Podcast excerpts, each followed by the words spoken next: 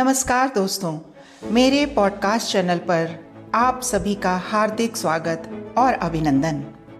आप सुन रहे हैं साहित्य का खजाना, कथा, मंजूषा। और मैं हूँ आपकी पॉडकास्ट सखी, पूनम चंद्रलेखा।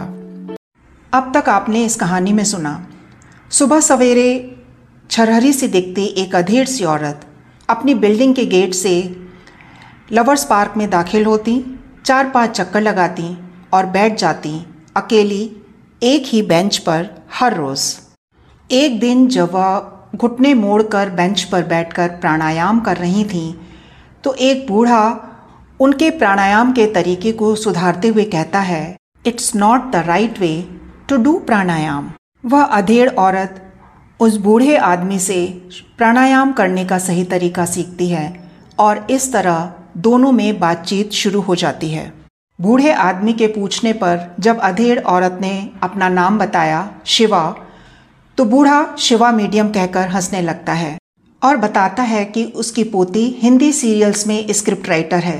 हिंदी में संवाद लिखने के लिए शिवा नाम का फॉन्ट इस्तेमाल करती है। औरत उन्हें बताती है कि हिंदी में उनकी जानकारी अच्छी नहीं है और वह औरत बूढ़े आदमी का नाम पूछती है। अब आगे सुनिए। औरत फीकी हँसी हंसकर बोली, आपका नाम?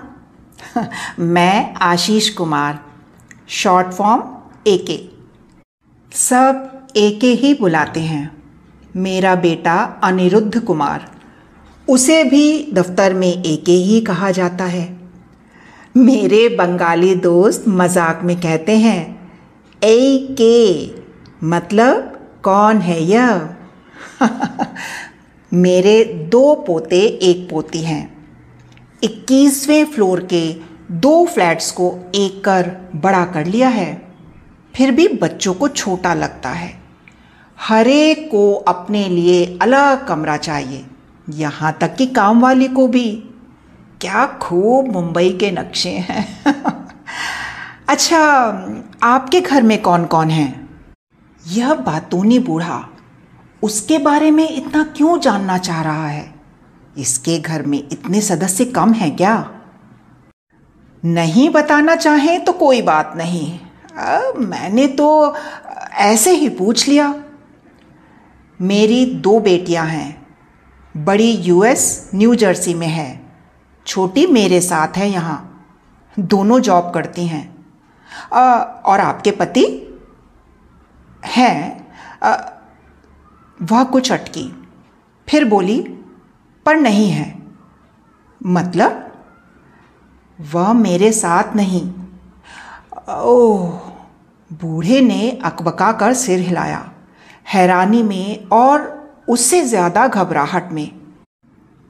यह औरत झूठ भी तो बोल सकती थी, लेकिन सच है, उसने सोचा। ऐसे खुलासे अजनबियों के सामने एकाएक ही हो जाते हैं। आप जो प्राणायाम करते हैं ना, उसमें एक एडिशन करता हूँ। बूढ़े ने ऐसे इत्मीनान से कहा, जैसे औरत के अपनी ज़िंदगी के खुलासे को उसने तवज्जो दी ही नहीं। देखिए, ओम तो आप करते ही हैं, उसके पहले का हरी खींच कर उसी अंदाज में करिए। इससे वाइब्रेशंस यहाँ ब्रह्म तालु पर होते हैं। जहाँ छोटे बच्चों के सिर पर टप टप होती देखी होगी, वहाँ। ओम से तो कनपटियों के पास, दिमाग के दाई, बाई ओर की नसें रिलैक्स होती हैं, पर इन दोनों से तो पूरा दिमाग, आपका ब्रह्मांड रिफ्रेश हो जाता है, बिल्कुल रिफ्रेश। आप योग प्रशिक्षक हैं, या यह आपका इन्वेंशन है? शिवा उसके बयान का अंदाज देखकर हल्की हो आई। जैसे किसी साथ चलते ने रास्ते के उस पत्थर को, जिससे टकरा कर वह गिरने ही वाली थी, हटाकर रास्ते को साफ़ और सुरक्षित कर दिया हो। थैंक यू सो मच कल से इसे भी करूँगी। ओके चलूँ मैं अब? बूढ़े ने ऐसे पूछा, जैसे उसके नहीं कहने से वह कुछ और प्राणायाम विधियाँ बताने के लिए रुक जाएगा। शिवा ने हाथ जोड़कर एक बार और थैंक यू कहा।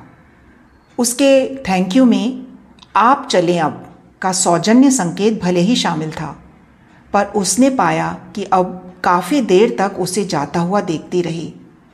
जब तक बूढ़े की आकृति घुमावदार रास्ते का मोड़ लेकर आँख से ओझल नहीं हो गई।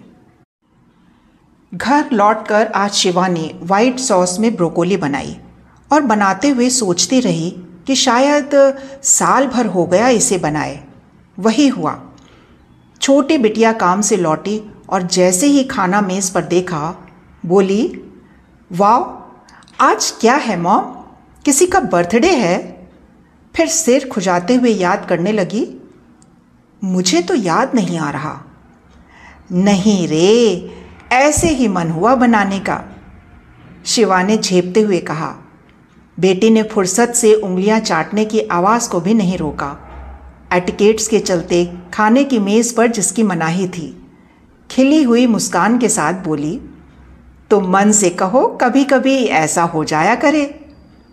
शिवा मंद मंद मुस्कुराती रही, बेटी, कितना ख्याल रखती है उसका। ऑफ़िस की टेंशन कभी उससे शेयर नहीं करती। अपने दोस्तों से जब फ़ोन पर बात करती है, तभी उसके जॉब के तनाव उस तक पहुँचते हैं। जब तब छुट्टी के दिन किसी अच्छी फ़िल्म की दो टिकटें ले आती है और अपने दोस्तों के साथ न जाकर अपनी माँ के साथ एक वीकेंड बिताती है।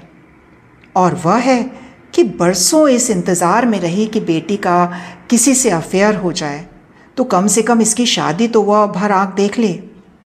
एक लड़का उसे पसंद आया भी, पर जब तक शिवा उसे पसंद कर अपने घर का हिस्सा बनाने को तैयार हुई वह लड़का बेटी की ही एक दोस्त पर रीझ बैठा और बेटी को पैरों के एक्जिमा का महीनों इलाज करवाना पड़ा। शिवा ने बेटी की शादी के सुनहरे सपनों से तौबा कर ली और खाली वक्त में दोनों माँ बेटी स्क्रैबल खेलकर या सुडोकू के खाने भरकर संतुष्ट होती रहीं। तब से ज़िंदगी एक व्यवस्थित पटरी पर चल रही थी। सुबह बेटी के टिफ़िन में गाजर के पराठे के साथ लहसुन का अचार रखना शिवा नहीं भूली। और बेटी ने रात की ब्रोकोली के एवज में गले में बाहें डालकर विदा ली। आज भी कल की तरह कुछ डैशिंग बना लेना, मॉम। मूड ना हो तो मैं चाइनीज़ लेती आऊँगी। Just give me a tinkle. Shiva की मुस्कान आँखों की कोरों तक खिंच गई। बेटी को भेजकर उसने पार्क का रुख किया। अपनी उसी बेंच पर सैर के चक्कर पूरे करने के बाद वह बैठी थी। पाँच दस मिनट वह राह तकती रही। फिर दूर से बूढ़ा आता हुआ दिखा। झक, सफ़ेद कुर्ता पजामा, पास आकर ठिठक गया। उसने मुस्कुरा कर देखा तो वह बेंच की एक ओर बैठ गया। लेकिन बैठते ही उठकर दूसरी ओर जाते हुए बोला, ओह, मैं भूल गया था कि आपको इस कान से सुनाई नहीं देता। मेरी वाइफ भी एक कान से थोड़ा कम सुनती है। शिवा सकते में आ गई। क्या? उसे झटका लगा। जैसे जैसे कोई उसके दिमाग की सारी शिराओं को अस्त व्यस्त कर रहा है। क्या आप बूढ़ा अटका? अ, अरे नहीं नहीं आप गलत सोच रही हैं। मैंने उस पर कभी हाथ नहीं मैं तो शिवा ने सूखी आवाज़ में अटपटा कर पूछा तो फिर आपको कैसे मालूम? कि हाथ उठाने से कान का पर्दा फट जाता है। बूढ़े ने गला खंगारा। आ, आ, मेरी वाइफ एक एनजीओ में मदद करने जाती थी। बताती थी कि डोमेस्टिक वायलेंस की शिकार 80 प्रतिशत औरतों के कान के पर्दे फटे होते हैं। लेकिन उसे हियरिंग की प्रॉब्लम थी। उसने हियरिंग एड लगा रखा था। शिवा ने संशकित निगाहों से बूढ़े को आर पार देखा। वह जैसे आश्वस्त नहीं थी। यहाँ? किस एनजीओ में? नहीं नहीं आ, हम मुंबई में नहीं रहते। शिवा की आवाज़ में थकन थी। आ, नए आए हैं इस इलाके में। नहीं पहले भी आ चुके हैं कई बार। बेटा यहाँ रहता है। हम तो आसनसोल में रहते हैं। रहते थे। माई वाइफ पास्ट अवे छः महीने पहले। बूढ़ा बोलते बोलते रुका और उसने आँखें झुका लीं। झुकाने से ज़्यादा फेर लीं कि आँखों की नमी कोई ना देख ले। ओह सॉरी सॉरी तो बेटा जिद करके अपने साथ ले आया। पापा अकेले कैसे रहेंगे? यहाँ पोते पोतियाँ, नौकर चाकर, ड्राइवर माली सब हैं। चहल पहल है। पर आपकी वाइफ बीमार थी? बस दस दिन। कभी बताया ही नहीं उसने कि तकलीफ़ है उसे कहीं। डॉक्टर के पास जाने को तैयार ही नहीं थी।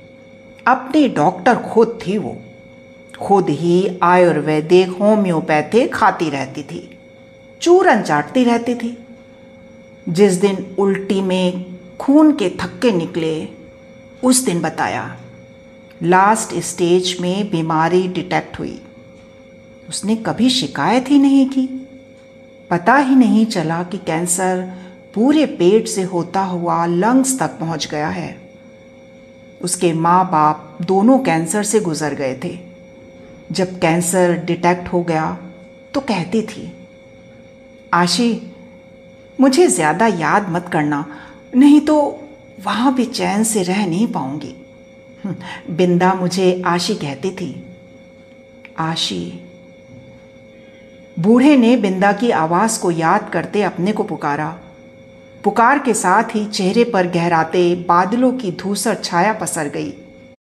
हमेशा कहती थी कि मैं धीरे धीरे मरना नहीं चाहती बस चलती फिरती उठ जाऊँ आपके कंधों पर। वही हुआ। मेरे साथ वॉक करते करते अचानक लड़खड़ा गई। मैंने बाहों का सहारा दिया तो मेरी ओर ताकते एक हिचकी ली और बस।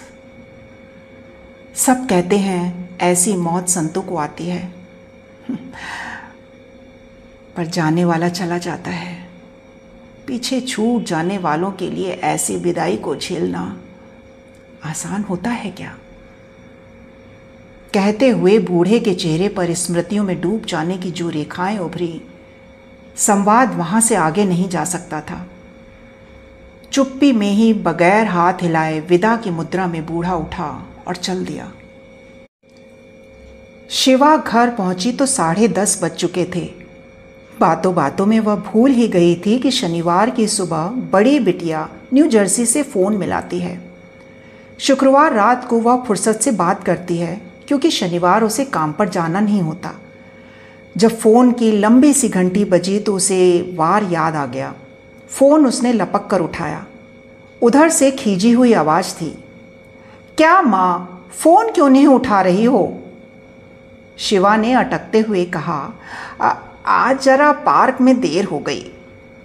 उधर से सुरीले सुर में डांट डपट थी कितनी बार कहा है माँ मोबाइल ले जाया करो?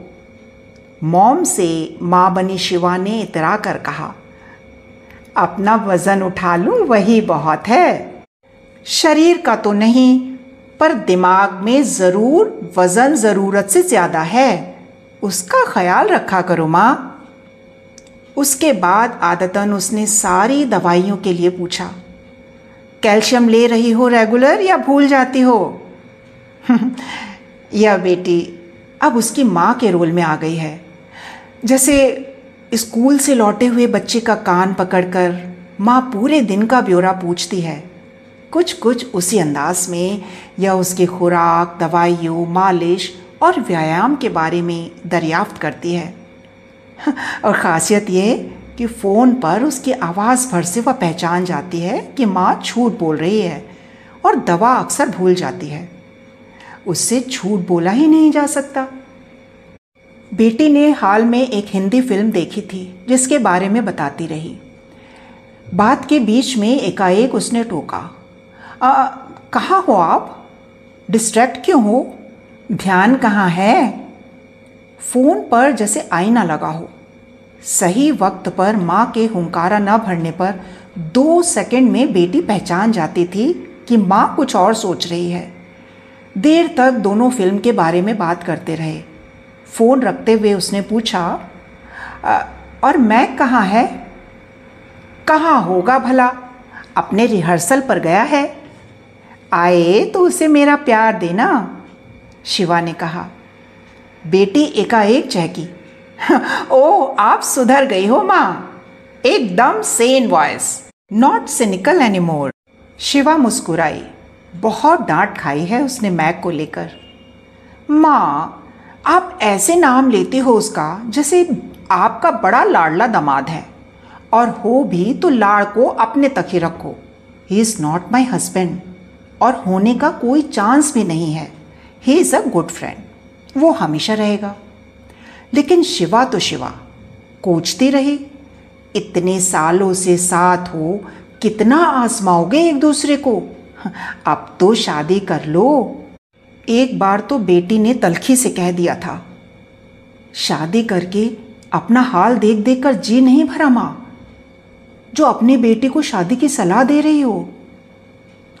आज वही बेटी चहक कर बोल रही थी, लव यू माँ, जाओ, नाश्ता करो, मुझे भी नींद आ रही है, अब सोऊँगी।